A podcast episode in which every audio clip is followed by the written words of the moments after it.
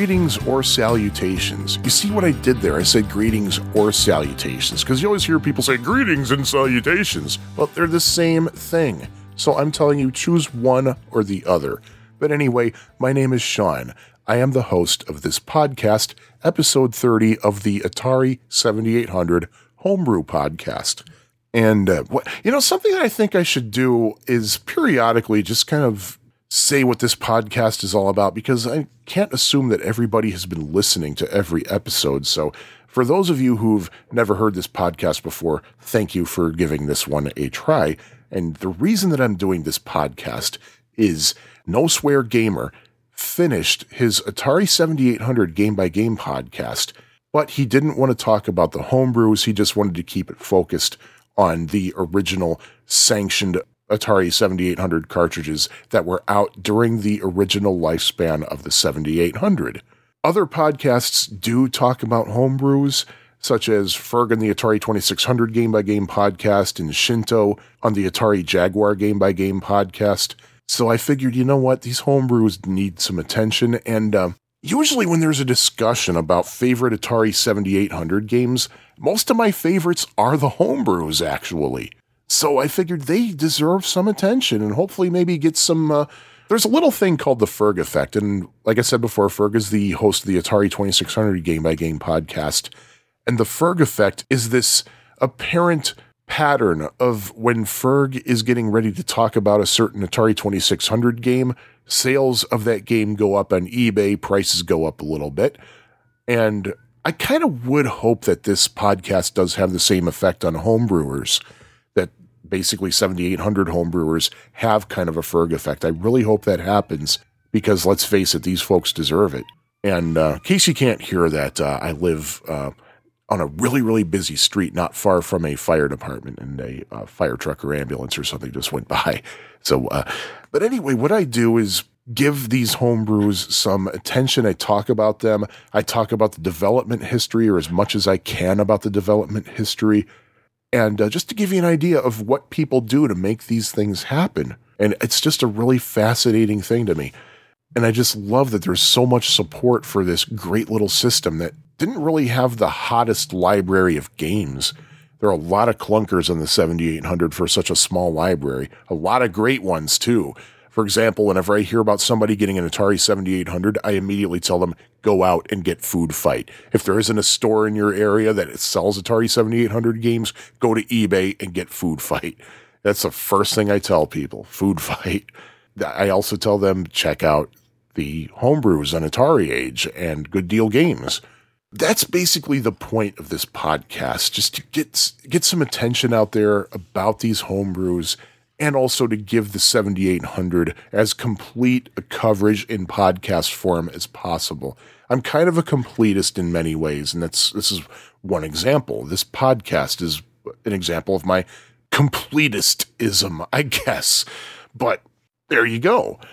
Just want to talk about some news. Um, I, in case you didn't know, I will be at Midwest Gaming Classic in downtown Milwaukee which I believe is the second weekend of April. I think it's like the weekend of April 14th. You know what? Hold on a sec, I can check. Czego się mnie pytasz, czego się mnie pytasz, przecież nic nie masz do mnie.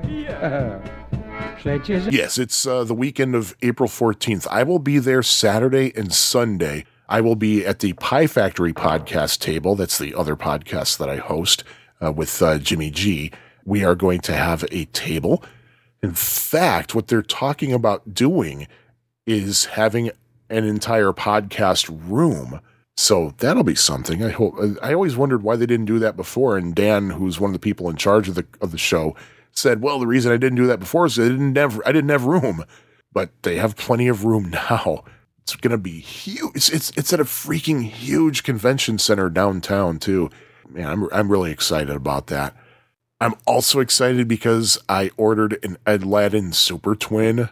That's an Atari 7800 specific controller. It'll also work with a 2600 too. But it has two joysticks and two sets of fire buttons, and it was made with Robotron in mind. So I can't wait to try that out, and I can't wait to try it out with uh, Time Salvo as well, because that's another two joystick game. It's, this is going to be great. Lately, what I've been doing, I've been using my Edladdin All Play 4 8 controller and my Uber Arcade controller at the same time, which works. They're fine. They both stay in place at the same time, but I think the Super Twin will be much more conducive to playing those games. I really can't wait for it. I saw pictures of it when Ed was putting it together. They look amazing. Oh my goodness, I so can't wait. Also, recently, I played a new arcade game called Cosmotrons. I mentioned it briefly in the last episode. The developers of Cosmotrons, they were doing an arcade tour and they hit up Underground Retrocade recently, and that's in West Dundee, Illinois. It's my favorite place to go play arcade games. And Cosmotrons is a behemoth multiplayer arcade cabinet that's kind of based on Gravitar, except it's a little bit harder. Well, maybe it's not a little bit harder. It's this behemoth multiplayer cabinet, and it's uh, a little bit vectorish. Like it's, it looks like a vector game. It's not really a vector game, but it looks like one. But it's amazing. It is. It's it's just fun to play. It's gorgeous graphics.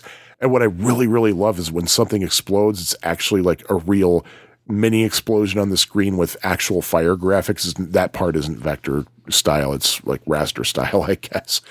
But it's a really great hybrid that way. The sound on it is amazing. There's a great musical soundtrack to it. The uh, thumping bass is really, really cool. In a way, it's a multiplayer Gravitar, and your job is basically to thrust around, refuel your tanks, and of course, destroy the other players. And the last player to survive wins the round. It is so much fun in multiplayer mode. Single player mode, eh, it's more of a, I, I see it as more of a practice kind of thing. It's just a way to f- practice thrusting and refueling and shooting and things. But the multiplayer mode of Cosmotrons, oh wow, it is so much fun.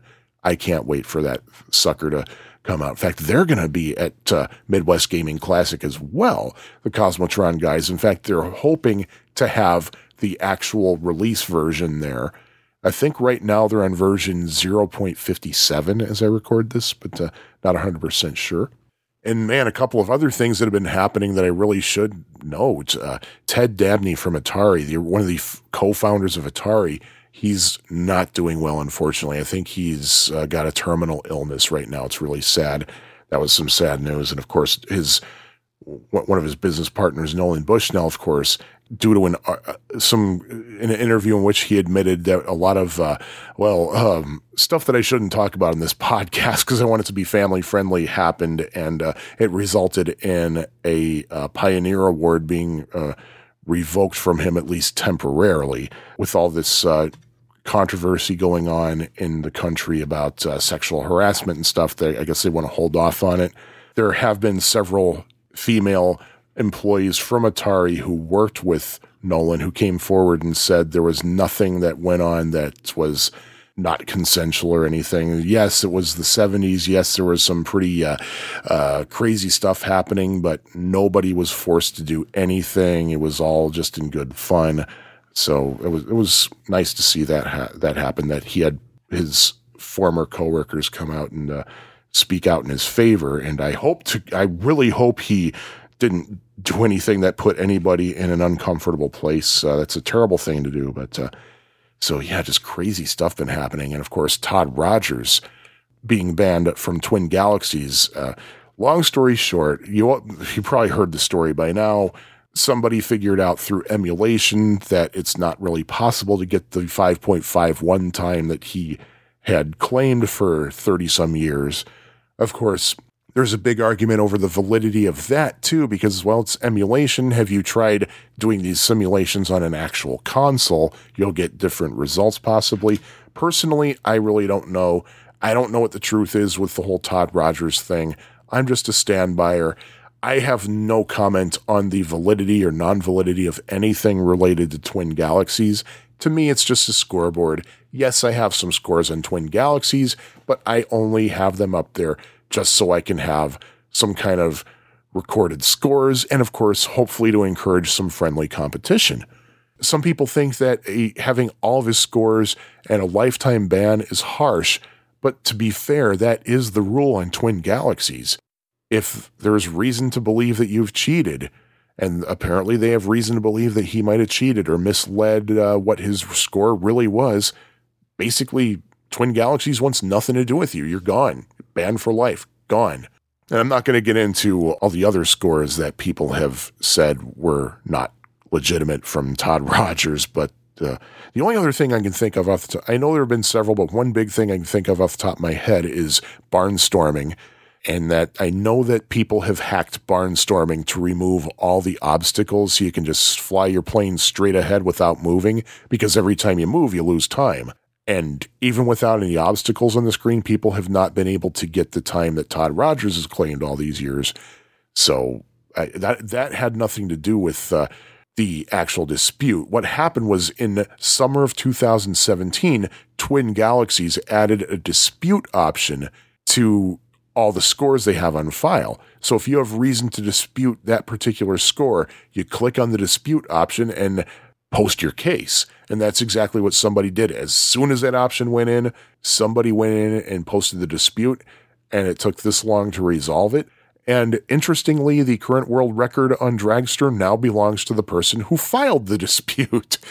And I have mixed feelings about that because, well, I might have mentioned this before, but there is a world record listed on Twin Galaxies for Asteroids Deluxe on the Atari 7800. The date listed there was 2001. The problem with that is that Asteroids Deluxe on the 7800 didn't exist until 2007. Part of me wants to dispute that score. I don't have enough uh, reputation points on Twin Galaxies to dispute it, but part of me wants to dispute it. In fact, I've even posted about this on a message board thread uh, a couple of years ago when they were uh, there's a thread about invalid scores and I pointed that out, and somebody commented and said, You know what? I'll bet I know exactly what happened. When Walter was entering world records when the site went online, he probably just accidentally put that on that track and meant to put it in the arcade track. So far, it hasn't been moved. I don't know if if if I do want to dispute that though, because what'll happen? Well, I will end up with the world record, and I don't want to be that guy. I don't want to say, "Oh, that's that score's not right." Oh, by the way, I have the world record now. I don't. I don't want to be that guy. And of course, you probably all heard about uh, was it was it, was it either Donkey Kong? I think it was Donkey Kong Forum that no longer acknowledges Billy Mitchell's seven digit scores anymore because they found out that he must have been using MAME instead of a real Donkey Kong machine. He had said that the videos he submitted for his high scores for Donkey Kong were direct feeds. Basically, the Donkey Kong machine he was using was hacked so that the uh, video signal and audio signal could go straight into a video recording instead of just having an open air recording of the Donkey Kong screen, like with a video camera and everything, which is what people normally do. Well, somebody examined his video submissions and found evidence that he actually used MAME, Multiple Arcade Machine Emulator, which could be manipulated easily so that you could, say, use save states and resume. Like, let's say in the you get to a certain point in the game, you decide, you know what, I'm going to save the state of this game. That's what a save state does. You can save that actual game right where you are so you can load it up later and start right where you left off. Which means that, hey, you could, if you do that, you save state and then you lose a life. Well, just restart the game in your save state and it resumes from where you were. and there's reason to believe that Billy Mitchell may have done that, especially because no one has ever seen him in person pull off a million point or more score. They've seen him do like 800, 900,000, but never a million or more. But he has several videos of that happening. And of course, they're direct feeds. But what somebody figured out was he must have been using MAME because the way that MAME renders graphics is that it does certain blocks at a certain time. Basically, it renders the graphics, renders the screens in different blocks, different chunks over a matter of seconds, while an actual arcade machine, at least an arcade Donkey Kong, it renders the whole screen from left to right. Or is it right to left? I think it's left to right. The actual arcade machine doesn't render it in chunks. For example, like it won't render all the ladders and then all the girders and then uh, Donkey Kong and then Pauline or whatever. It'll render the left pixels. It'll it'll render all the pixels starting from the left and going all the way to the right. So they found that the video, if you slow it down, does not do that. So Donkey Kong Forums no longer acknowledges Billy's scores that were not performed live when he himself he himself said on camera that the only valid scores, the only valid world records are the ones that are done live.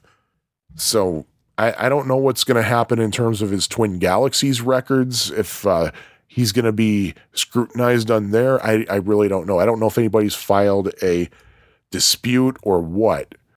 As for my own personal opinion, I don't know.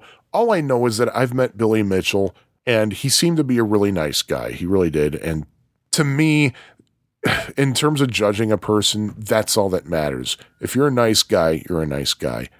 If he's a cheater, then so be it. I, I really don't know. I, I really don't know. Again, well, to me, video games are video games. They're meant to be fun. They're not supposed to be like this all important base your life around how valid these scores are. Yeah, again, I have my own records. I have records on Twin Galaxies and Aurcade.com, but to me, it's for fun and for friendly competition. Figured I should at least address that. Uh, otherwise, people would notice, like, hey, why didn't you talk about these things? Well, I just did. But from this point on, I just want to talk about some happy, fun stuff. I am talking to you now from a new location in the same room where I've recorded this podcast before. I said before how one of my New Year's goals was to get this room in order, and I've started that. I moved my computer to the other side of the room to a much more accommodating desk. And uh, so far, it's going okay. The room is still a mess, and it's going to be a worse mess before I finish, but that's the way it is. I'm just really excited about things. And um, I'm really excited about this podcast because, hey, I'm going to be talking about two kind of three games.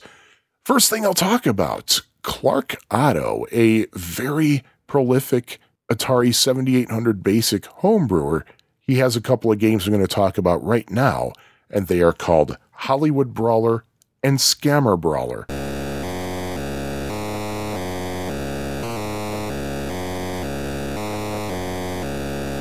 You know, I've noticed a pattern with the Franco Dragon games. I've mentioned before how he tends to use inside jokes in his games. Uh, I'll talk a little bit more about that in a few minutes. But the other pattern I'm noticing is that, at least with Clark's games that I've covered in this podcast, is that it seems that there's a theme of carrying out what some people would probably love to do in real life. Fat Axel lets you get revenge on Axl Rose for his annoying antics. Chicago Basement helps you live out that fantasy of finding an ultra rare prototype game. Roof Pooper, well, I'm sure there are some people who would like to live out that fantasy, but still, both Hollywood Brawler and Scammer Brawler let you take out your frustrations on some bothersome people, albeit in 8 bit two dimensional form, on a 32 kilobyte 7800 basic game cartridge. Let me start with Hollywood Brawler, which Clark debuted on Atari Age on August 11, 2016. In Clark's own words, here's the story.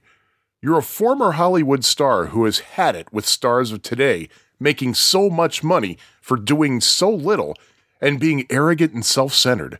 So, you've decided to knock some heads of some famous people along with the usual punks and weirdos. But you only have two modes of pain kick and punch. They know you're coming, so they've decided to take you on. So that's how Clark describes it in the game, you're walking down a street in Hollywood. Um, I don't think it's Hollywood Boulevard because, well, that's a big part of the Hollywood Walk of Fame, but there aren't any stars embedded in the sidewalk in the game. But anyway, your job, of course, is to beat up annoying celebrities. Among those are Lynn Lardashian, Dustin Buttface, and Smiley Virus. Clark made it no secret in his initial post that he was referring to, of course, Kim Kardashian, who seems to be famous for not really doing anything noteworthy, just famous for being famous, really. Justin Bieber, the young singer and musician who is, well, constantly getting into petty trouble and possibly still is, actually. And of course, Miley Cyrus, who at the time was basically a female equivalent of Justin Bieber, really, in terms of mischief and basically coming off as annoying and everything. But let's face it, she really did a lot of growing up in the past couple of years, at least in my opinion. Uh, and I don't think uh, Justin Bieber quite has uh, done the same. But anyway, Hollywood Brawler has two modes, and I'm holding up two fingers right now because you all can see me, right? And those two modes are easy and hard. In the easy mode, you just beat up celebrities for a certain amount of time. In hard mode, there's also kind of a boss character whom Clark simply calls a certain ugly guy, and I quote, saying that he doesn't even know whom this character resembles. But whatever the case, you're given a limited number of hit points 150 in easy mode, 100 in hard mode. The longer your encounter with a celebrity, the more your hit points drain. So when you do encounter the annoying celebrity, you have to beat up said person as soon as possible upon making contact with her or him. Once your hit points drain, you're given a simple game over screen.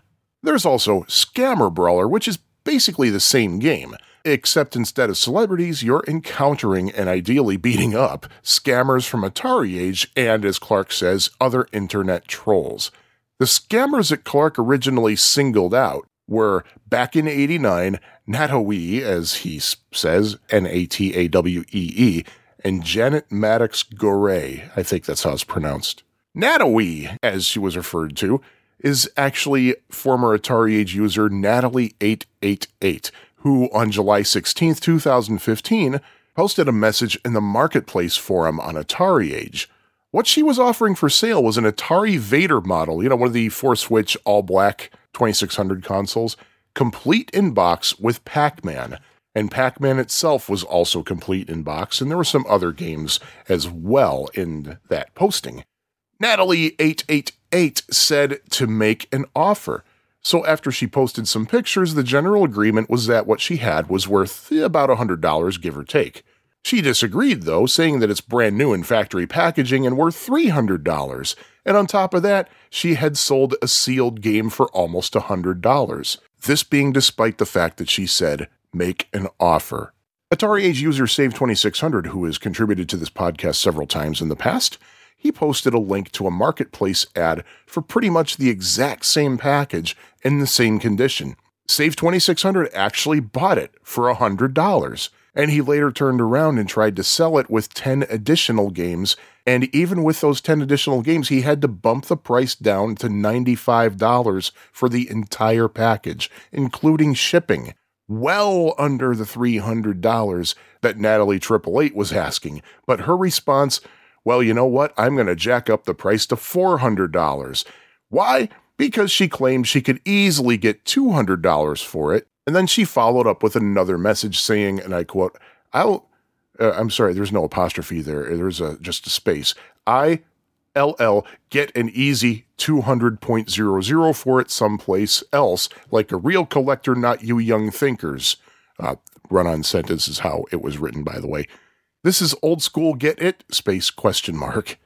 And uh, despite several Atari Age users posting all kinds of evidence showing that what she was offering for sale was worth maybe $100, Natalie Triple Eight countered by saying, while it may be worth $100 to most buyers and sellers, it holds sentimental value to her, so she can't part with it for that price. So, yes, she was putting a price tag on sentimentality, which I'm sure other people quite understand. Ooh, for that extra money, I get some wistful memories. Quite understandable, right? Sorry to editorialize in this story, let me get back to it.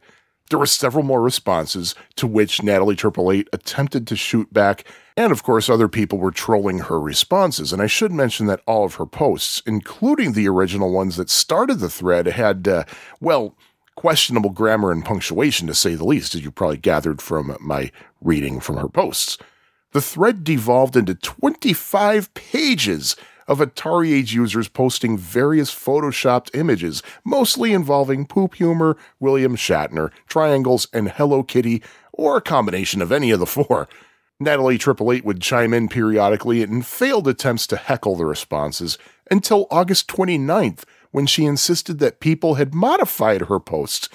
She insisted people actually somehow hacked her posts and added graphics to them, which, of course, nobody can. Nobody has that ability except her. But regardless, she furthermore claimed that Atari Age somehow gave her a computer virus, and somewhere in this huge thread, the word poopy heads was involved somehow, which I believe she picked up herself from one of the many trolling responses she received making fun of her original posts. And uh, this is also where the name Natalie comes from, as people mocked her posts about how she needs to sell her Atari.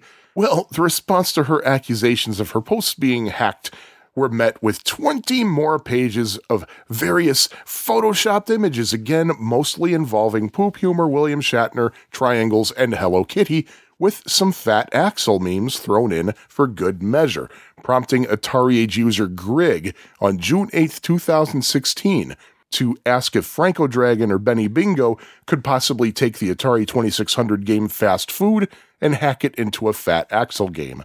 And of course, it didn't take Franco Dragon long to respond to that request with a 7800 fast food clone called Fat Axel, which was discussed in episode 22 of this podcast, of course. And uh, speaking of Franco Dragon's games, it's actually this Natalie Triple Eight thread that launched the concept of the Chicago basement game that Franco Dragon did and was discussed on episode number 28. Atari Age user Nutsy Doodleheimer added a Photoshop picture of a basement that had a Defender 3 arcade cabinet, a deep dish pizza, a Chicago style hot dog, an Atari 2800 console, Pitfall cartridge, several posters of Chicago sports teams, a pile of boxes, and Steve Bartman. And he captioned that picture Chicago Basement. And for those of you not in the know, a Chicago hot dog is an all beef hot dog, ideally Vienna beef it's inside a poppy seed hot dog bun and topped with mustard, relish, chopped onion, celery salt, tomato slices, and optional sport peppers and optional dill pickle spear. So, yeah, two types of pickle, I guess. Doesn't have ketchup. And by the way, the no ketchup thing is not a Chicago thing. That's true for anywhere where hot dogs are considered important. Go to New York. You ask for a hot dog with everything, no ketchup on it. Go to Kansas City. You ask for a hot dog with everything, there's no ketchup on it. Go to Montreal, for God's sakes. You ask for a hot dog with everything on it, it's not going to have ketchup. It's not just a Chicago thing. I hate when people like try to accuse Chicago of being anti-ketchup fascists. We're not. It's everywhere. But anyway, um, I I did get some feedback, by the way, about uh, the Chicago basement episode, how it was making people hungry for pizza. So now I'm making people hungry for hot dogs. So there you have it. You're welcome, everybody. But uh, getting back to the topic, the various pictures and trolling messages were continuing through April 15th, 2017, though by that time they had slowed to a trickle with one necro bump on New Year's Day 2018. Oh, and by the way, yeah, that's well over a year, almost, wow, going on two years from when the original post happened, and of course they did mark the anniversary of the original post. Now, the Natalie 888 thread made reference to both Back in 89 and Janet Maddox Garay, so let's take a look at these, um, interesting folks, shall we? Let's start with Back in 89. Back in 89 emerged in late 2010 on Atari Age, and he seemed to be encountering a lot of hard luck. He needed to get a car. He raised funds by selling a lot of his collectibles, including VHS tapes and his Atari 5200 collection. Back in 89 was able to get his car, but alas, shortly after he got it, he found out that it had motor problems and ergo would need some repairs that he couldn't afford. So he tried to raise the money by selling perler bead video game characters that his wife made. Uh, perler beads, uh, I don't quite know how to describe. You know what? Just look it up on Wikipedia or something. but anyway, six weeks later, back in 89, posted about how his fiance was threatening to move back to her former hometown far away without him. Oh, wait, wait, wait a minute. Wait, wait fiance? Wait, isn't he married? Wait, hmm. Yeah, didn't we just say he has a wife? I'm confused. Anyway, I'll try to figure that out later. Uh, he then posted another message saying that his daughter had her heart set on a Hello Kitty bike and he wanted to get it for her for Christmas, but unfortunately, he couldn't afford the $64 price tag that Walmart had for it. Aww. So he hit up the Atari Age community for donations. And just a few days before Christmas, he posted another message in which he was asking for money, but this time not for him, not for his daughter, and not for his wife or his fiance or his concubine or whatever, but for a disabled, quote unquote, old friend who was denied disability pay and lived in public housing. This post, however, was the last straw for many Atari Age users. It was not hard to notice that every post back in 89 ever made to Atari Age was to ask for money, and he ended up being banned. As for the third so called scammer mentioned in Franco Dragon's list, Janet Maddox Garay, there was one and only one post from this user on Atari Age when she started a thread titled My New Life. Her sole message well, after a long time, I finally returns to Atati age comma, comma, comma, comma, comma, miss me? In noting the juxtapositions of the misspellings of after and Atari, some believed that Janet Maddox Garay was actually Natalie 888. Others suggested, perhaps jokingly, that it was back in 89 after a sex change, hence the topic My New Life, with one user joking that it was now known what all those donations to back in 89 really went to. However, somebody did a Google search for the name Janet Maddox Garay, and it indeed yielded a real woman in Georgia with that name. She appeared in a video about justice, telling the story about how her grandson had died from shaken baby syndrome. And her avatar picture did match a picture found in a Facebook profile for one Janet Garay in Georgia, However, another user did warn that that doesn't really mean anything. Anybody can take a picture from anybody's Facebook profile and create a fake Atari Age account with it. But whatever the case, the thread quickly devolved into a 27 page series of oddball YouTube links and Photoshop pictures involving William Shatner. So, um, that's the story of the three main alleged scammers that inspired the Scammer Brawler variation of Hollywood Brawler. There are several other scammer characters in the game, and there's a brief explanation of each in the manual. There are a couple of differences in gameplay with Scammer Brawler. For one thing, there's now a bird that will occasionally appear on the screen and uh, uh, relieve itself, and uh, of course, you need to avoid the bird droppings. Another difference is there's a slightly different game over screen. In Hollywood Brawler, the game over screen simply says game over, but in Scammer Brawler, the screen says go sleep in the cold. The Brawler games, like most of the Franco Dragon games, they have very basic graphics and sound. Uh, they're fun if you like beat 'em ups. I gotta admit, I do have an issue in that the enemies often kind of just appear out of nowhere in the middle of the screen instead of, say, walking from the other side of the screen. They may appear right in the middle from thin air, so you gotta be careful and just ready at a moment's notice to start hitting your fire buttons. The sound effects, as usual with Clark's games, are uh, very minimal, but I think they're actually a great fit for the game. I particularly love the rumbly sound effect when you get into a tangle. Each game, like several of other Clark's uh, homebrews, the phrase I like to use, as homebrew as you can get. The labels are simply printed paper labels, black and white. They're cut out manually, stuck under the cartridge, and the manual is a simple 8.5 by 11 piece of folded paper printed out on a home printer. And uh, that's what you get for that. As for availability, the cartridge is not available in any stores, never was as far as I know. But if you contact Franco Dragon on Atari Age, he might have some available. No promises. I don't interpret that to mean he definitely has some available. You just ask him, hey, do you have any Scammer Brawler? Do you have any Hollywood Brawler? He might have one or two left. He might be able to make one for you. I don't know. I think he charges $20 a pop. And you can also get the ROM, so you can play it in emulation or on a rewritable cartridge. You can get that ROM from the Hollywood Brawler discussion thread, and of course, I will link that in the show notes. Now, I wasn't creative enough to think of a witty transition, so let's talk about failsafe.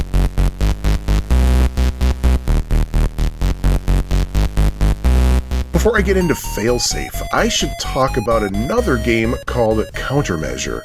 Why should I talk about Countermeasure? Well, in case you didn't know, it's because Failsafe is actually a sequel to Countermeasure. Countermeasure is a game on the Atari 5200, and thanks to the creativity of the homebrew community, it is now also available on Atari 8 bit computers. The backstory of Countermeasure is that terrorists seized a missile silo complex and are threatening to attack Washington, D.C. And because you don't want the Spy Museum or the Camelot Show Bar to be destroyed, you have to drive a super tank and use its turrets to destroy the missile silos across seven sites. And uh, each of those sites not only has a missile silo, but also a supply depot. You have to do that within 10 minutes to prevent the missiles from launching. And as you're doing all that, there are tanks and jeeps and cruise missiles that'll come after you and shoot at you. Uh, the good news, though, is that their weapons only have half the range that yours has. Oh, and uh, don't forget to refuel at the supply depots. If you run out of gas, your super tank explodes. The supply depots also give you clues telling you a letter, either E or L or O. You're looking good just like grass. And those letters are part of a failsafe code. And the clue not only tells you the letter, but also at what position in the failsafe code that it falls. If time runs out before you destroy all the silos, you have to dock your tank at a silo, enter the war room, and enter the failsafe code to prevent the missiles from launching. And just to add to the challenge, uh, you're not given the entire code, so you're going to have to guess the missing letters. So that's countermeasure. Now let's move over to Failsafe, the sequel. Of course, it was programmed by Bob DeCrescenzo, who also is known as Pac Man Plus on the Atari Age forums. And uh, the first hint that Failsafe was going to be happening was November 25th, 2009, when Bob posted three screenshots, including the title screen. He didn't say much else from the game, but judging from the screenshots and the name Failsafe, Atari Age user Ransom said that it looked like Countermeasure, given that Countermeasure used the term Failsafe to refer to the codes that you receive. Bob said that it's what would have been Countermeasure 2, but he was asked to change the title to Failsafe. Bob had listed some differences between Failsafe and Countermeasure. For one thing, failsafe is destination based, meaning that you had to reach the other end of the level to get one of the numbers for the code. It's a hexadecimal code.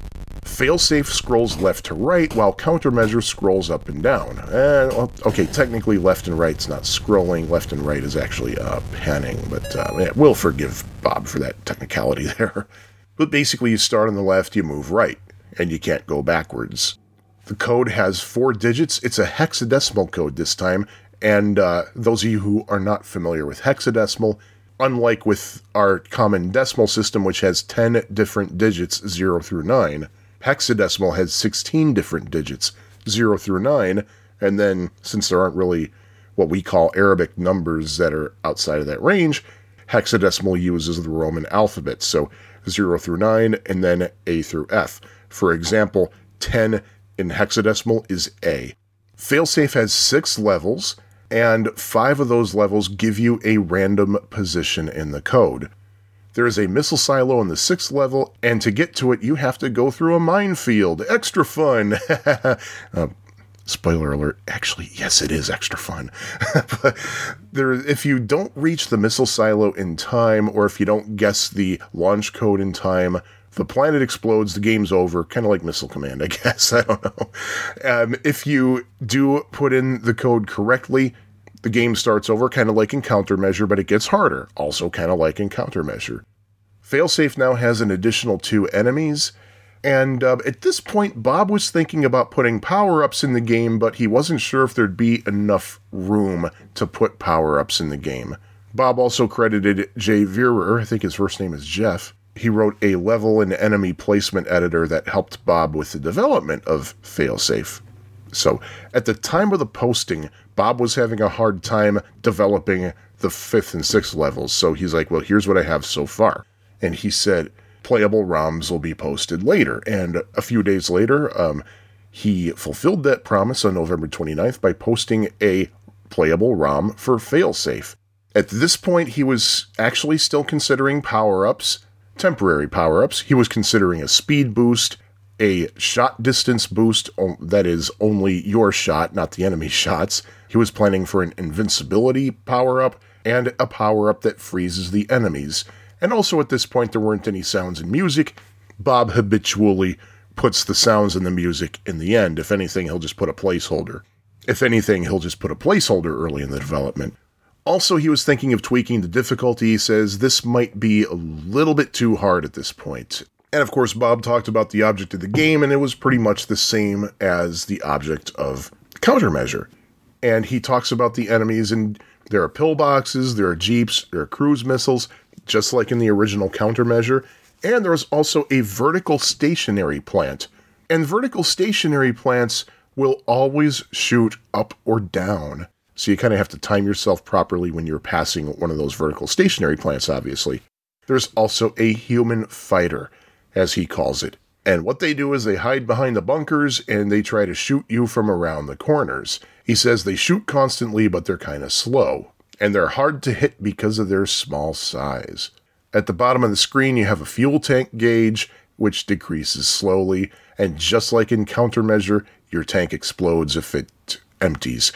That's got to be a huge flaw, though. You would think that the military would come up with a better design. You'd think they'd find a way to design a tank that wouldn't explode just because it ran out of gas. I mean, they would have to build the fuel tank already at least partially filled with gas, or else it would explode right away, wouldn't it? Anyway, I'm not going to. Oh, man. Anyway, uh, man, I wish I had a video game physics segment like I do in Pie Factory podcast. anyway, at the top left of the screen, it tells you the number of tanks that you have left, and the top right tells you what the current level is. And at this point, Bob didn't think there would be a high score cartridge support simply because he was running out of room. The next day, November 30th, Bob said that the levels and enemy placement were just about done, and he talked about how there were eight difficulty increases. The difficulty goes up eight times. And as the difficulty increases, the number of enemies that are on the same side increases, starting at four for the novice setting, and it goes all the way up to eight. As difficulty increases, the shot range, both yours and the enemies, increase. As you advance from novice to expert, the time to launch decreases, so you have less time to figure out those codes. There are three difficulty settings at this point. If you set the difficulty to novice, you start at level 1, intermediate, level 13. The time you get to level 13, Bob says it's the equivalent of stopping the missile launch twice. Expert setting, you start at level 25, which is the equivalent of stopping the missile launch four times. The next day, December 1st, Bob said that he made a change to the novice level so that there'd only be three enemies on the screen at a time, which will make the game fairly easy. He disclaimed that he might change the enemy locations later on to even it out a little bit. He added some sounds, specifically player and enemy explosion sounds, which meant that he still needed to add sounds for the cruise missile, the Jeep, the title screen, the victory song, and the um, Sorry You Lose, the World is Over song, which he calls a death march. He's still doubtful that he'll have room for power ups, but he's still going to try to put them in. And um, he said that bank switching technically is a possibility, but he didn't want to do that just so he could have power ups. Uh, I think I mentioned bank switching before. It's pretty technical even for me uh, to explain. What I think that means is that uh, if you run out of memory, the memory that you need will clear up and uh, be replaced by the code that you do need or something. I'm, I'm not really sure. I should shut up about that. But the next day, December 2nd, Bob had added all the sounds except for the victory song. He was still planning to adjust where the enemies are placed. Uh, he says, especially for the novice level. He's still going to add power ups and, of course, PAL support, and he posted the latest ROMs. On December 5th, the power ups were added, according to Bob's post. He said there was a 25% chance that a power up would appear after you shoot an enemy. There were some new sounds added. There was a sound for collecting a power up, a sound for guessing the launch code incorrectly, and what he described as a rising sound when you enter a launch code. At this point, the only sound he needed to do was the victory song, the Save the World song. He said he was having issues trying to think of one.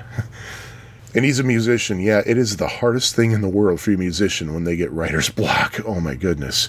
He still had to add PAL support, and he still needed to uh, work on the enemy placement and he promised that a ROM would be posted soon, and sure enough, the next day he did that.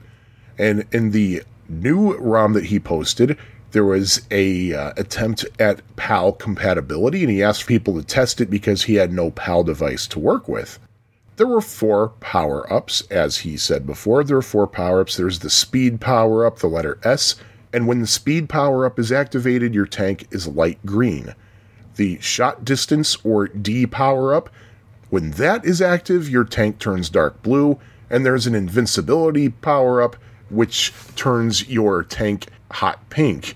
And a freeze enemy or F power up. By the way, the invincibility power up, of course, is the I power up. The F power up turns your tank white. When the power up is about to expire, your tank flashes to give you a little bit of a warning. And at this point, all the sounds were in there, the enemy locations were adjusted, and there we go. The next day, though, Bob said, You know what? I'm thinking of possibly changing a couple of things. For one thing, I, um, I think I want the enemies to be a specific color instead of just random colors. He said the randomness was kind of an accident, but he, he liked it, so he's not really sure if he wants to keep everybody at random colors or have them have their individual colors or what. The other thing Bob was thinking about doing was giving you 60 seconds to type in the launch code instead of 30. Countermeasure gave you 15 seconds, but there were only three letters and three positions. But he had to make it longer for failsafe because now you have 16 different possible digits and four positions. So he wanted feedback for that. And he said, hey, other than those two things I'm thinking about, uh, we might have a release candidate in our hands. A couple of Atari Age users suggested maybe uh, for that timing question, maybe the difficulty switch setting could help in there. And Bob decided to keep what he called multicolor enemies going on. He was thinking about making the pillboxes the same color and the Jeeps the same color, but he kind of likes the more colorfulness uh, because of the earth toned backgrounds. And uh, it's kind of interesting though, because in the military, of course, everything's kind of like earthy colors, like the camouflage colors. So I don't know. I don't know. All I know is, um, spoiler alert, it's a fun game. But Bob noticed something. He he thought that when enemies shoot at you diagonally, the shots actually last longer, so he wanted to look into that. And uh, he was also considering slowing down the cruise missile as you progress through the game uh, not not meaning the cruise missile gets slower, but he wouldn't. Uh, he felt that they get pretty nasty toward the end, so he wanted to just uh, tweak that a little bit. On December 9th, there was a release candidate. The difficulty switches now had functionality. The left one lets you switch between 60 seconds and 30 seconds to guess the launch code. The right difficulty switch set the number of lives you start with, either three or five. Bob evened out the diagonal shots from the enemies, and uh, it made them a little bit slower. Uh, the player vertical shot distance was evened out so that they're about the same both horizontally and vertically. And as a result, the player actually has a further shot range vertically than the enemy does. Bob slowed down the cruise missiles for the first eight successful launch preventions, or heats as they're called, and then after that, they go to their normal fast speed and if you save the world, you get 10,000 points. But not so fast. It seems that Bob might have found a bug in level 3, uh, which had no enemies until the very last column, as he said. So he was going to look into fixing that, of course. The next day, December 8th, he found the bug and then said that he was going to be looking at two fairly difficult things. He wanted to change the tank sounds when the power ups were activated. And also, um, at this point, if you shot one enemy, all the enemies disappeared. And he said the reason that that happened is because he didn't really have a way to track which enemy was actually the one that fired that caused the player to explode. So he was going to try to figure out how to remove only the enemy that shot you. The other problem that Bob was having was that uh, if somebody shot you, all the enemies on the screen disappeared. He said it's because I really don't know how to track which enemy was the one responsible for shooting you. I only want to remove that one enemy, but he was going to uh, figure out how to work that through. But later on, he said, Oh, you know what? I remember now why I removed all the enemies after you get killed.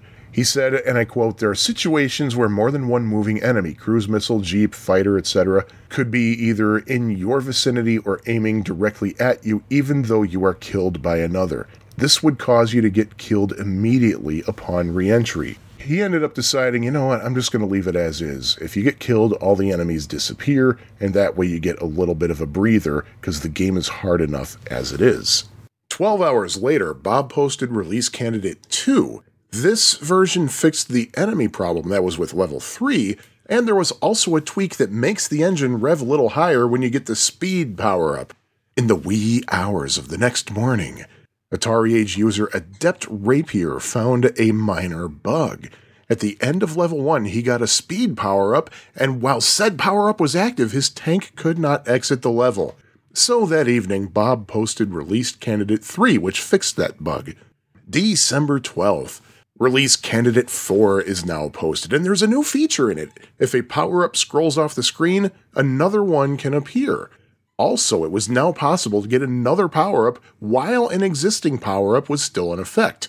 Unfortunately, Bob found that his most recent change actually introduced a bug in which you would always have the maximum number of enemies on the screen. Ah, that's rough. oh, that should be an option. Just play with all the enemies, see what happens. Anyway, but uh, that same evening, December 12th, Bob posted release candidate 5 to fix the issue of all those enemies at the same time. And at this point, Bob was looking for, as he said, a good classic picture to use for the label without using the countermeasure picture.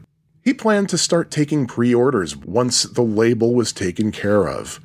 On the next day, Bob said that he was having a hard time finding a good picture for the label in the box, at least a good picture that wasn't already used. He, perhaps jokingly, said that Failsafe might be his first 7800 text label game. Atari Age user Alan hinted that it might be a good excuse to have a label design contest.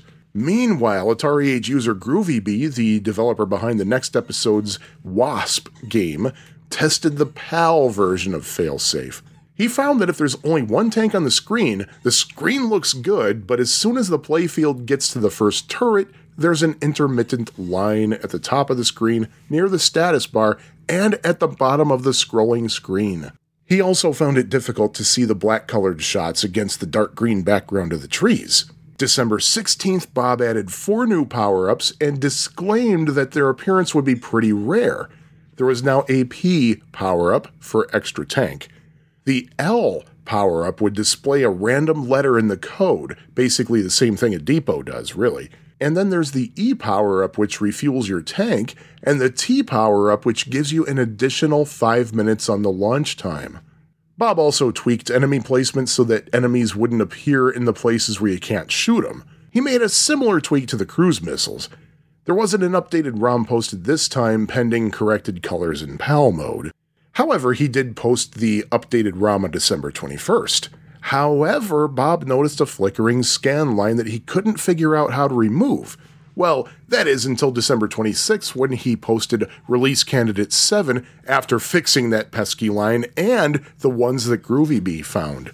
He also added high score cartridge support, but at the sacrifice of interrupting the intro music when going from the title screen to the high score screen and back. Going into the new year, on January 4th, GroovyBee once again tested the PAL version, and he confirmed that the previous visual glitches were gone, but he found new problems on the title screen. For one thing, when you select the difficulty level, the screen briefly blacks out when you move the joystick up and down. Another issue he found is that when you first power the game up, the title screen appears, and then blanks out, and then appears again. And the other issue he found is that the title screen and the high score cartridge screen didn't cycle back and forth. Bob said he knew about those first two issues and that they happen on the NTSC version of the game as well, and in fact are pretty much a necessary evil due to the nature of how the programming works with the high score cartridge support. That third issue that GroovyBee mentioned, well, that was new to Bob. But the next day, January 5th, if you're not keeping track, Bob posted release candidate 9. The dark green color on level 5 that was such a problem for some people became a red color to represent bricks. Also, he made a tweak that no longer blanks the screen during the level select. And uh, Bob had a feeling this would be the final released version. On January 9th, while recovering from a nasty illness, Bob posted release candidate 10, which fixed the colors to make them easier to distinguish in PAL mode. On January 18th, Albert announced the Failsafe Label Contest, entries that were to be considered had to meet Bob's request that it be custom artwork like with his previous labels, but with the Atari 7800 text on the top, also like his previous labels. The contest would run through the end of the month. Uh, spoiler alert, there were 50 entries, and Jawfish and Nonner 242 won for their joint design. And for their winning design, Jawfish and Nonner 242 won not only a copy of the Failsafe cartridge, but also a $50 gift certificate to the Atari Age store. And uh, I will put a link to the label design contest in the show notes. On February 14th, as a Valentine's Day present, Bob put back the ability to scroll backwards in the game and he asked for feedback on it. Does it add to the gameplay? Does it make it less playable? How do you feel about it? Etc.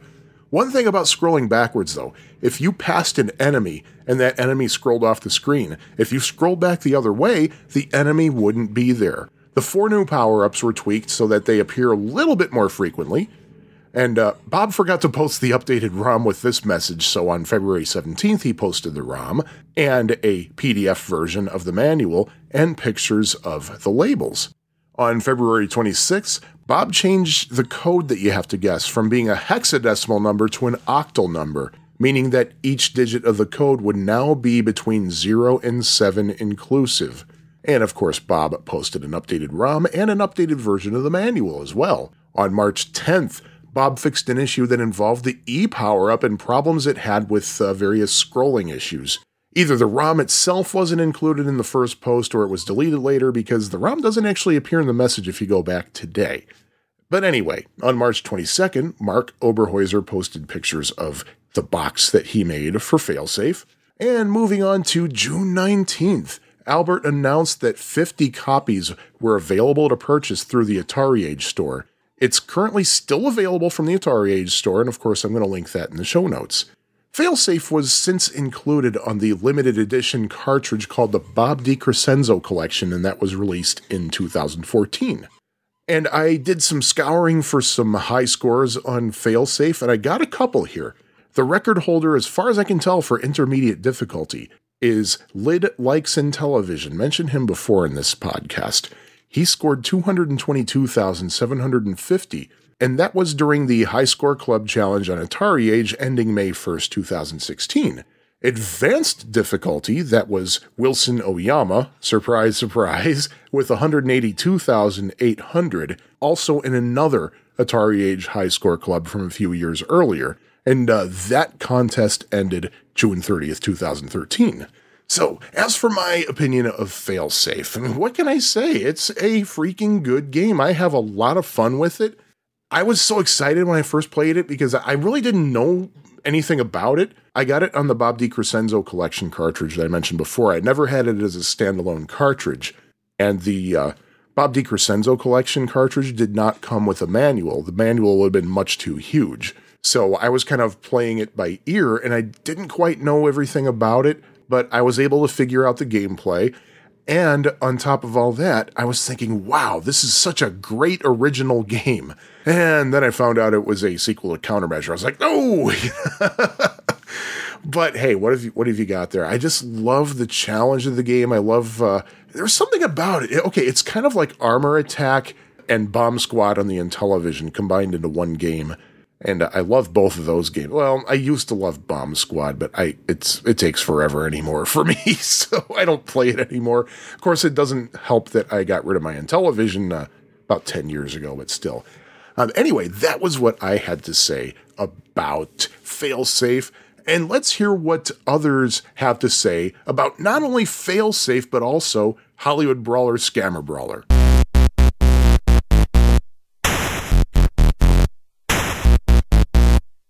Now, folks, as I read this feedback, things might be a little bit noisy. Uh, we recently had a pretty significant snowfall, and there are some people outside with snow blowers. Uh, I'm not a property owner, so I don't have to worry about that stuff. Uh, we have a guy in our building who takes care of all that for us. And he does he does a fantastic job too, and he's a really nice guy. I'm glad we have him. But you're gonna you might hear some noise leaking through. And uh, once again, my dog is uh, having fun with her squeaky toy, and I closed the door to the room just to filter that out. So hopefully that won't be disrupting this podcast too much. But uh, let's talk about uh, what I heard from Holly. What I heard about Hollywood Brawler, Scammer Brawler, Gambler 172 Walter, who uh, you may remember was the person behind the ET book cart, which talked about last episode, and he recently posted a version of Piranha for the 7800. Uh, I'll link that in the show notes too. Um, and I, oh, I can't wait to try that out. But uh, anyway, short and simple as usual. Gambler172 says, Hi, Dauber. It's my Atari Age username. Two good games, not really top titles, but good.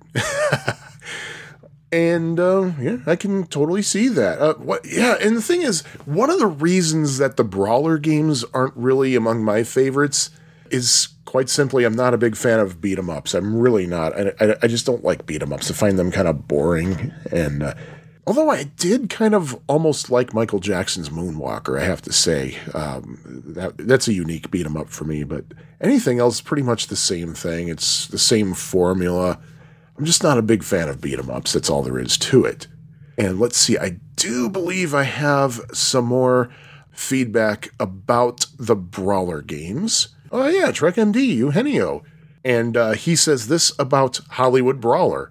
Are you annoyed by certain celebrities? Do you wish you could punch or kick them if you ever saw them? The likes of Justin Bieber, Kim Kardashian, or Miley Cyrus? Well, you don't have to wish anymore. Thanks to Franco Dragon, you can now play Hollywood Brawler on the Atari 7800 and have a way of beating up those annoying folks with no legal repercussions. You can even do it over and over again. The story of the game says you're a former Hollywood star who is totally fed up that these quote unquote new stars do hardly anything but make tons of money for their tiny efforts. Nothing like what you had to do in your heyday. So you've decided that you're going to put them in their place along with any punks who also follow them. They may know you're coming, but you're ready to punch and kick them until they learn their lesson. Does this sound like fun? Well, it's fun in concept. The game has both easy and hard modes for you to select. Your speed and health points differ in each. In easy mode, you move slower and you get 150 health points to start. In hard mode, you move faster and start off with 100 health points. Every time you encounter a celebrity and you fight with them, you lose health points. Once in a while, as you walk down the Hollywood streets, you will bump into fireboxes which will replenish your health. In hard mode, you will also face against some big ugly guy, who knows who that is, before you keep advancing. As I said, this game is fun in concept as I like the idea of punching and kicking those annoying people, but the execution of the game is a bit lacking. The graphics are simple, the sounds are basic, and the action is rather repetitive. So, not a particularly stellar game, but one that I can certainly play for a few minutes. Another version of the game does exist called Scammer Brawler, which is essentially the exact game but with different graphics. And there we have it. Thank you for your thoughts, Eugenio. And yeah, I'll be honest, the reason I, I only bought one instead of the other was that they pretty much are the same game with different graphics. Uh, I didn't realize until I researched for this podcast that Scammer Brawler does have the addition of the bird. But I figured I want to get one of these homebrews. Which one should I get? You know what? I'm going to get the one that's a little bit more universal and less of an inside joke. And there is one thing I do have to talk about, though, when you talk about this. When you honestly, Eugenio, I don't remember if this was your thoughts or if you're just reiterating what uh, Franco Dragon wrote in the manual. But one thing I do have to say about uh, the new stars who do hardly anything and make tons of money for their tiny efforts, at least in the case of Justin Bieber and Miley Cyrus, you have to give them this they go out on the road a lot, and that takes a lot of time and effort. That's really where the money is. Uh, just ask any anybody who got rich in the music industry; they'll tell you how they got rich. Was it from recording and selling albums? Well, no, it was from uh, touring. Really, I think the exception is Paul McCartney, whose strategy was to buy up publishing rights. So there you have that. But um, yeah, thank you so much for uh, trying out Hollywood Brawler and uh, giving me your thoughts on it, uh, Eugenio. So I'm going to move on to the other game that we talked about, and um, that is going to be Failsafe. Once again, we hear from Gambler172. Walter says, Failsafe is great, but I never made it to the end. A lot of people say that, and Bob, several times during the development phase, says it's absolutely doable, even in advanced mode. But, uh, but thank you again, Walter, for your thoughts. Wongo Jack on Atari Age says Failsafe was the first 7800 homebrew that I bought. I was drawn to it because it is one of the few original homebrews that is not an arcade conversion. I think it is a very nice addition to the 7800 library and an inspired continuation of the gameplay from Countermeasure for the 5200. I'll also add that while there have been sequels to Combat that have been revealed or developed over the years, I've always felt that Countermeasure did a good job of keeping some of the core elements of Tank, that is, the original Combat, while adding some compelling single player action and strategy gameplay. If you accept that there is a lineage back to Combat, then Failsafe may be one of the most Atari ish games on this Atari console. I like that the game plays fast and the power ups make it interesting and varied. I've made it up to the end on both the beginner and intermediate difficulties and enjoyed both. I will say that I think you'd have to actually try to not get the correct code before reaching the end. As I remember, the hints are numerous. Unlike Countermeasure, you can only guess the code at the very end of the level, so that removes some of the flexibility for the player. But that is easily traded for the fast and arcade like gameplay in Failsafe. I suppose that I haven't exhausted the game's options, but it seems to me that once you play the game for the first 20 to 30 minutes, you've pretty much seen everything. There are no real secrets to discover or new boss battles to fight, just new maps and more challenging obstacles in your path. Several times while playing, I tried to imagine if this game would have looked and felt like an NES game to me if I played it in 87 or 88.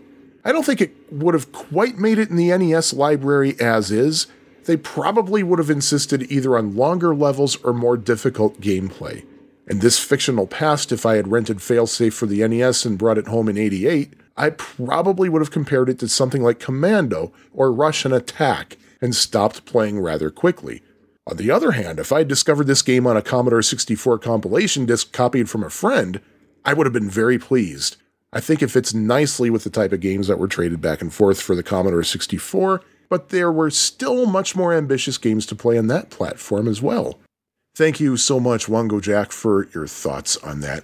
Oh man, you had to mention the Commodore 64. I, more and more every day, I keep really missing the Commodore 64 I had uh, when I uh, when I was uh, 12, 13 years. I was 13 actually. Yeah, yeah. I got that for a graduation present from eighth grade in 1988. Actually, I was late in the Commodore 64 game, but man, I'm really missing that thing. But thank you for your thoughts on that. And uh, yeah, I, I'm, I'm going to be quite frank. I suck at fail safe. So, so I can't really say one thing or another about playing the game for 20, 30 minutes and seeing everything because I, I, just plain sucked at it.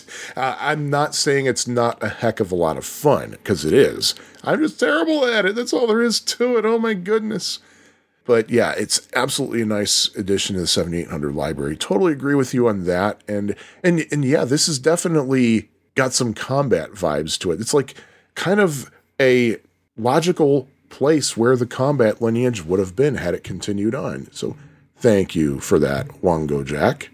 And I just want to get back to Trek MD to Eugenio because uh, he wanted to send some feedback about the previous episode's games, but he couldn't do it because he was on a cruise. He took his parents to uh, Nassau, Key West, and Havana, and it sounded like he had a really good time. I mean, I really, if you take a trip on a good cruise line, oh my God, you will so love it. If you ever get the means to do that, please do that. My wife and I did that for our honeymoon. We uh, we cruised out of uh, New York City to Bermuda, and we had just an amazing time. But anyway, this is not about me. This is about Atari 7800 homebrews. So let's see what uh, Eugenio has to say about Roof Pooper. He says, So, we all do it, right? From even before we are born to the day we die, we all poop. Seems only appropriate that someone make a game about this biologic function for the 7800. Clearly meant as a joke, Roof Pooper has the player control a guy who just has to go. You know, when you have to, you have to. Unfortunately, the guy the player controls just can't seem to reach the right place to do it and decides to just sit at the edge of a roof and drop the business on unsuspecting people as they walk by. For better or for worse, the streets do have cops walking by as well. Losing control over them is not the best idea as it will get the pooping man to jail if he, well, goes on three cops. That also means game over for you. Roof Pooper is a simple game that, despite a theme that may put off some players, is fun to play. Essentially, it's like a shooter, but there are no lasers involved. There's just another type of bomb involved. The graphics are simple, but the pedestrians who are victimized are rendered rather well and are easy to recognize. There are even some characters from other games by Franco Dragon. The buildings also change as your score increases. Sound effects are sparse, but they do the job. So, though Roof Pooper may not be a stellar game, it is enjoyable. If you just want to play a quick game, this one fits the bill. All right, I'm going to interrupt myself uh, just to uh, so I don't babble on for too long without responding. Uh, I, you're right. I didn't notice that at first, but yeah, other Franco Dragon characters do make appearances in the game. I didn't think about that for a moment, or did I? Did I mention? I don't know.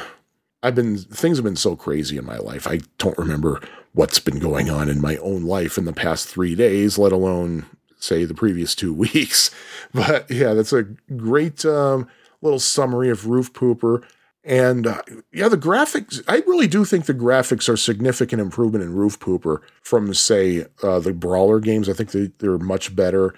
Uh, I, it seems to me that what's happening is that uh, Clark is actually kind of like developing graphical skills as he goes through it. Have you ever seen any of his drawings? There, he he makes some really good drawings. Now, Eugenio goes on to talk about the ET book cart. We all know the movie ET and the movie it inspired for the Atari 2600. We've also heard the untrue story about ET being the cause of the North American video game crash and of that certain landfill in the town of Alamogordo. Well, think of this cart as a digital book that collects the story of ET the game. There are some words of wisdom from E.T. that you can read, but there are interviews with Howard Scott Warshaw and even a trivia quiz.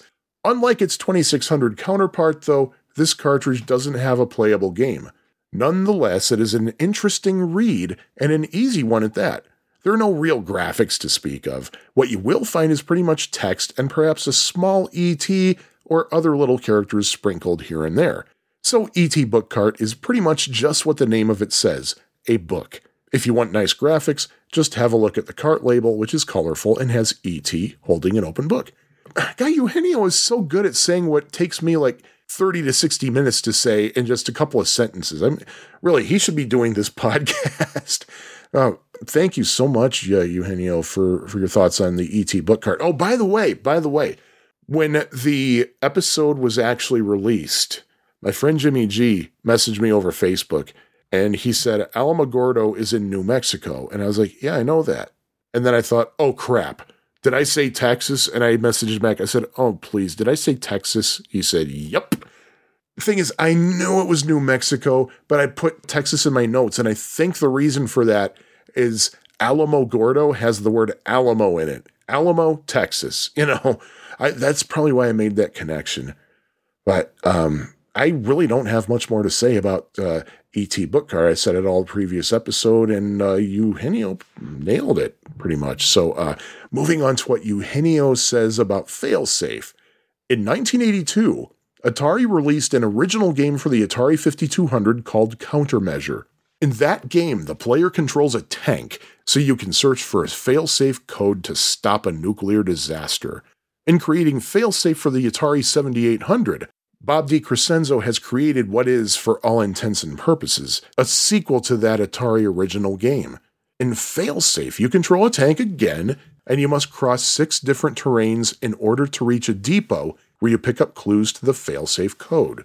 If you survive, you will have to reach the final depot where you must enter the four digit code in order to prevent a nuclear holocaust. Of course, things are never that simple as you must face various enemies in your search for the code jeeps, cruise missiles, gun turrets, pillboxes, and even terrorists will hunt you down. You must destroy them in order to complete your mission.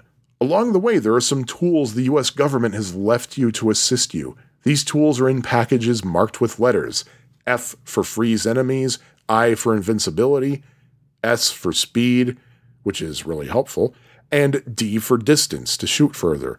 Failsafe is a game that is nicely done on the 7800. Unlike in Countermeasure, you cannot rotate your tank's turret, however. This may disappoint players of the original game. The pace of the game is slow, but there are enough enemies that will keep you occupied as you travel through the various terrains. Graphically, there is plenty of detail, and your tank does look rather nice. It is also well animated, each terrain you must traverse looks different with plenty of color and unique features. You will find that precision is key in this game if you want to beat your enemies, so it is best to have patience instead of simply speeding through. Of course, you can only really speed through it if you get a speed power up, but even then, I don't recommend moving around without some planning. Sound wise, the game does as well as can be expected using a TIA chip. There's a musical tune on the title screen, and the sound effects through the game do the trick well. Overall, this is a unique title in the 7800 that is enjoyable to play and easy to recommend.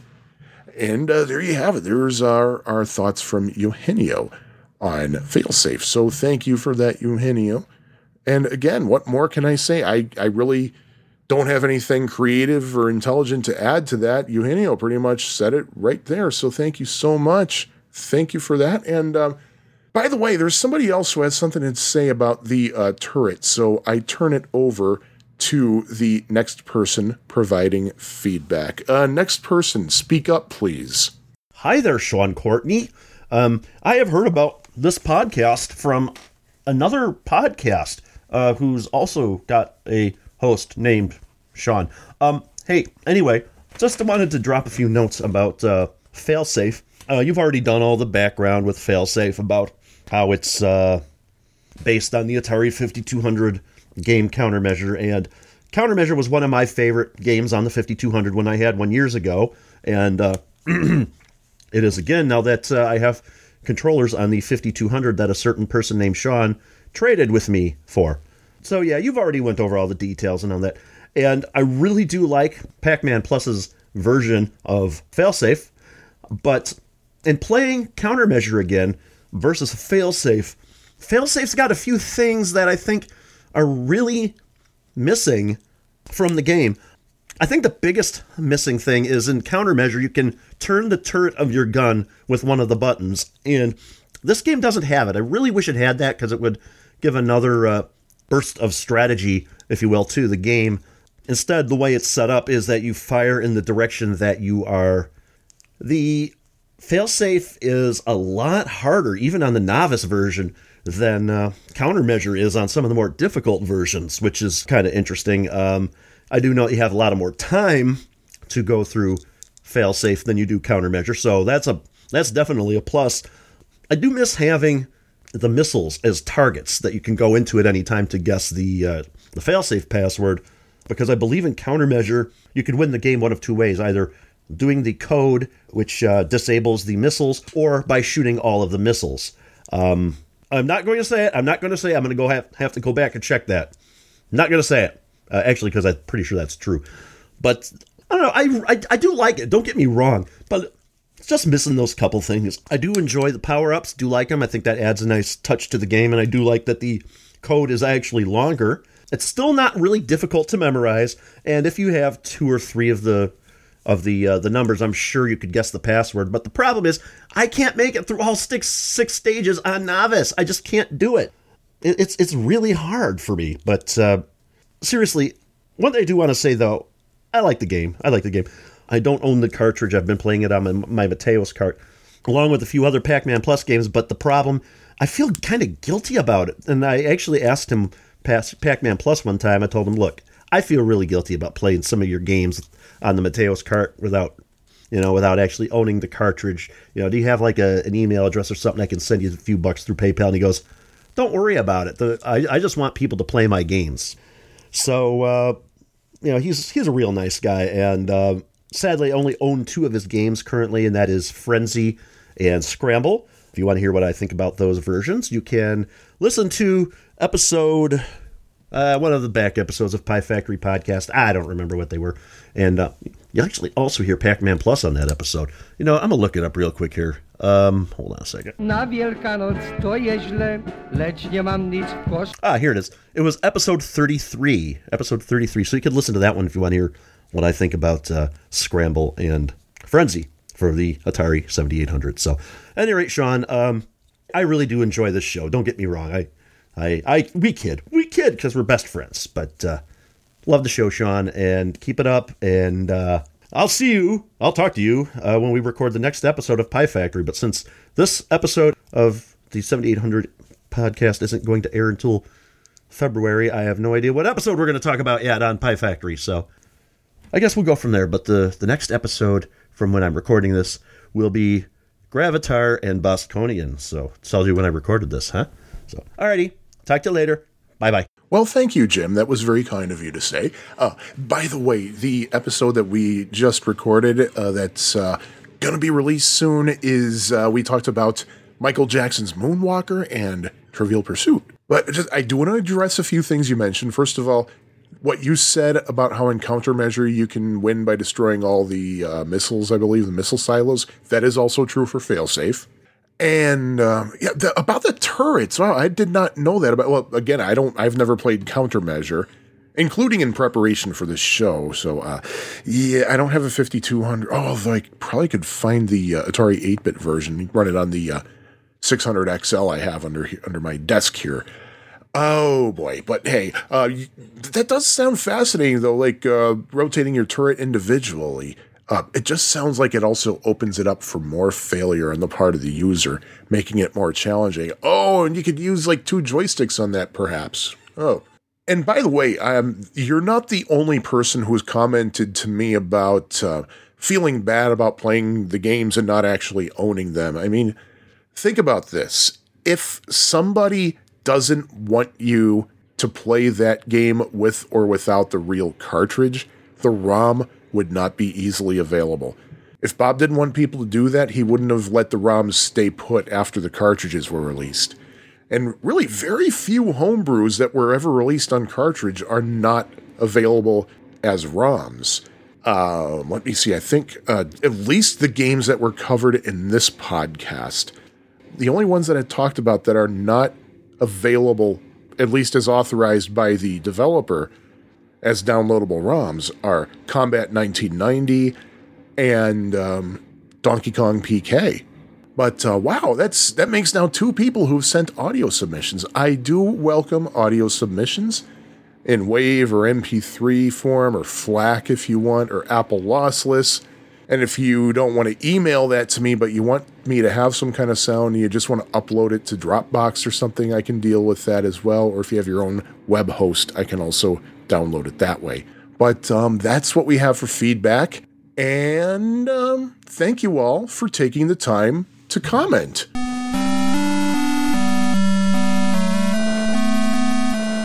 So, episode 30 is, well, over right now. Thank you all so much for listening. And of course, thank you to the following people who've sponsored this podcast on Patreon.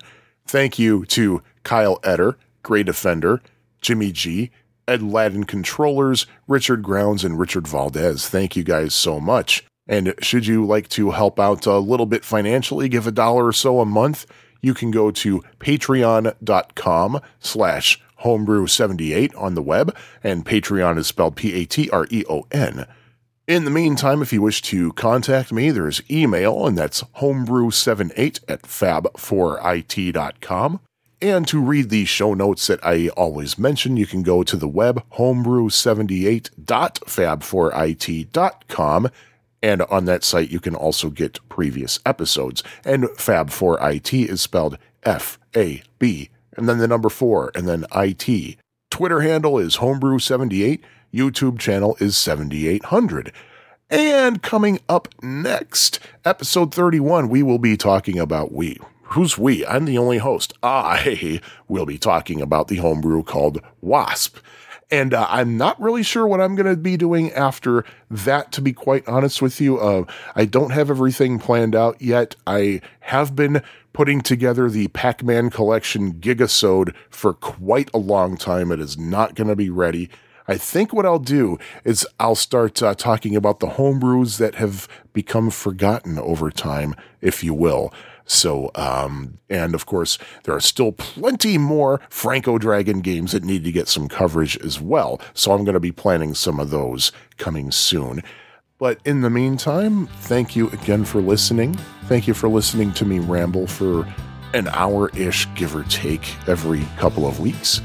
And of course, please give these hardworking homebrew developers the support that they deserve. All the best.